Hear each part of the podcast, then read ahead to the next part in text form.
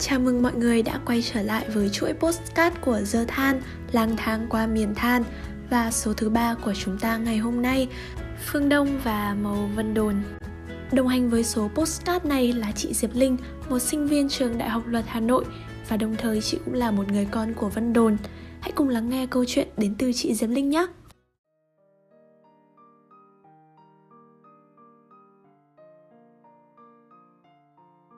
Chị cảm thấy rất may mắn khi mà gắn liền với sự trưởng thành của chị là cả ở hai địa danh rất xinh đẹp là Vân Đồn và Hạ Long.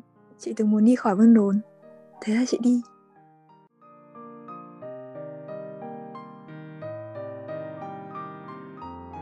Uhm, có lẽ là chị cảm thấy rất may mắn khi mà gắn liền với sự trưởng thành của chị là cả ở hai địa danh rất xinh đẹp là Vân Đồn và Hạ Long. Nhưng mà thú thật là hai nơi ấy cho chị cảm giác hoàn toàn trái ngược nhau. Nói nào nhỉ? Nếu hạ long cho chị cảm giác như là mình là một tia nắng ấm áp, tích cực và luôn luôn tỏa sáng, thì vân đồn lại khiến chị cảm thấy chị giống như sóng biển lúc hoàng hôn, bình lặng, êm dịu, nhưng lại có chút gì đấy thật buồn. Mọi người hay đùa là chị có tất cả những gì cần có rồi. Nhưng mà chị thừa biết là chị không phải là một cô gái hoàn hảo thế nào luôn ấy chỉ có một tỷ những khuyết điểm. Mặc dù vậy, nhưng mà được cái là chị yêu bản thân mình lắm. Chị cảm giác như là mình là nữ chính trong phim thần tượng ấy. Đùa chứ có phải kiểu cô gái nào cũng có lúc tự ảo tưởng thế đúng không nhỉ? Thế nên là chị từng muốn đi khỏi vân đồn. Chị không thích bản thân mình cứ mãi bị nhốt trong cái bóng tối buồn tẻ lúc mặt trời dần tắt ấy. Chị thích là hoàng hôn rực rỡ cơ chị muốn bản thân phải, kiểu, trở nên thật đặc biệt để ai cũng phải chú ý đến. Thế là chị đi, bắt đầu một cuộc hành trình của riêng mình. Ba năm sống ở hạ long, chị nhận ra hình như mình đúng là tiên nắng rồi. Mình không phải là sóng biển mình cười lắm. Mình rất là rực rỡ. Mỗi buổi chiều, mỗi buổi chiều mà học xong ấy, ra Vinhome, ngắm hoàng hôn, chị cảm chị cảm nhận mùi hạ long nó cứ man mát, ánh sáng tràn ngập, bao trùm cả bầu trời và biển. Mọi người xung quanh ai cũng đi lại, rất đông ấy. Người rất chó đi dạo này, người bán kem, người nô đùa. Ai cũng chụp ảnh vui vẻ, nhìn rất có không khí. Nó khiến chị nhận ra là cuộc sống này nó vừa yên bình nó lại hạnh phúc quá ấy. cảm giác lạ lắm, tự nhiên như đều là chính bản thân mình ấy. Nhưng trong suốt 3 năm ấy cũng có những lúc chị buồn rất nhiều. Thì cũng đúng thôi.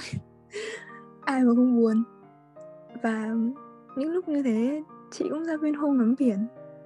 Nhưng là lúc 10 giờ tối ôi sao nghĩ 10 giờ hơi nhở? Lúc đấy ấy, nhìn biển thì chẳng thấy mặt biển đâu.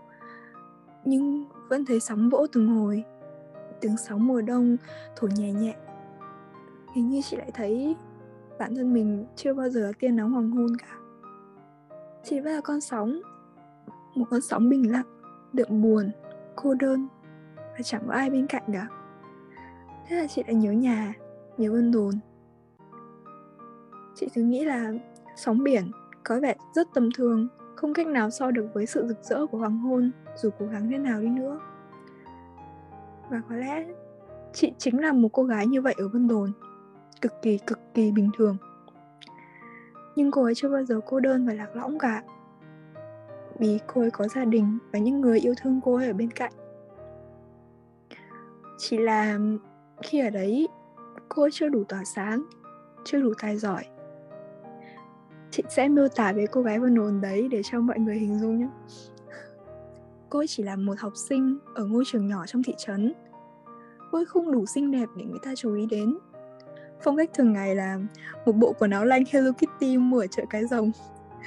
Cô chả bao giờ được chọn tham gia hoạt động văn nghệ hay bất kỳ một cái chương trình ngoại khóa nào ở trường.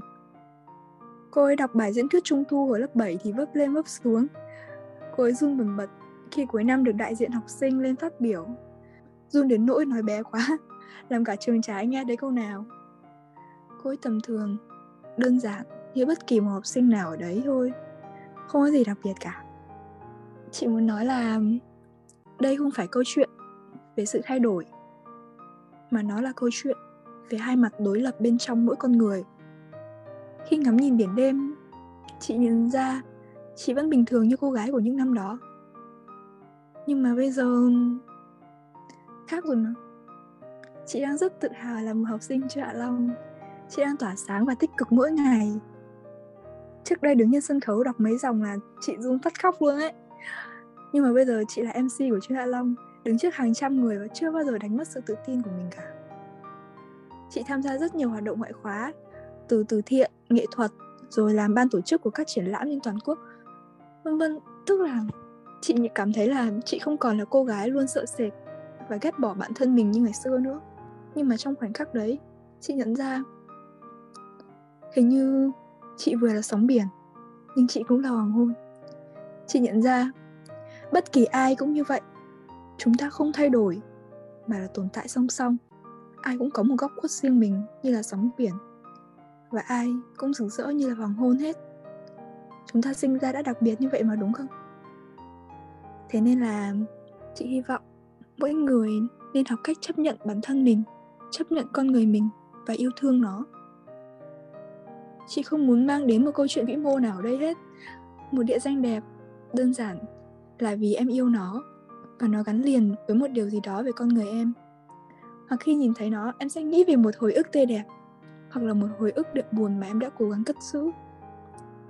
Ai cũng có những lúc yếu đuối, thế nên xin đừng chối bỏ nó. Mà chúng ta hãy coi nó là một phần trong con người mình. Hoàng hôn đẹp nhất khi được ngắm nhìn trên mặt biển, nghe tiếng sóng vỗ êm đềm chắc sẽ có ai đó nghe được câu chuyện này và cảm thấy hình như mình cũng giống như vậy. Nên là lời cuối cùng, chị hy vọng mọi người hãy yêu bản thân và đừng tự ti nữa. Vì chúng ta đã đặc biệt và hoàn hảo lắm rồi. Cảm ơn dưa than và mọi người đã lắng nghe.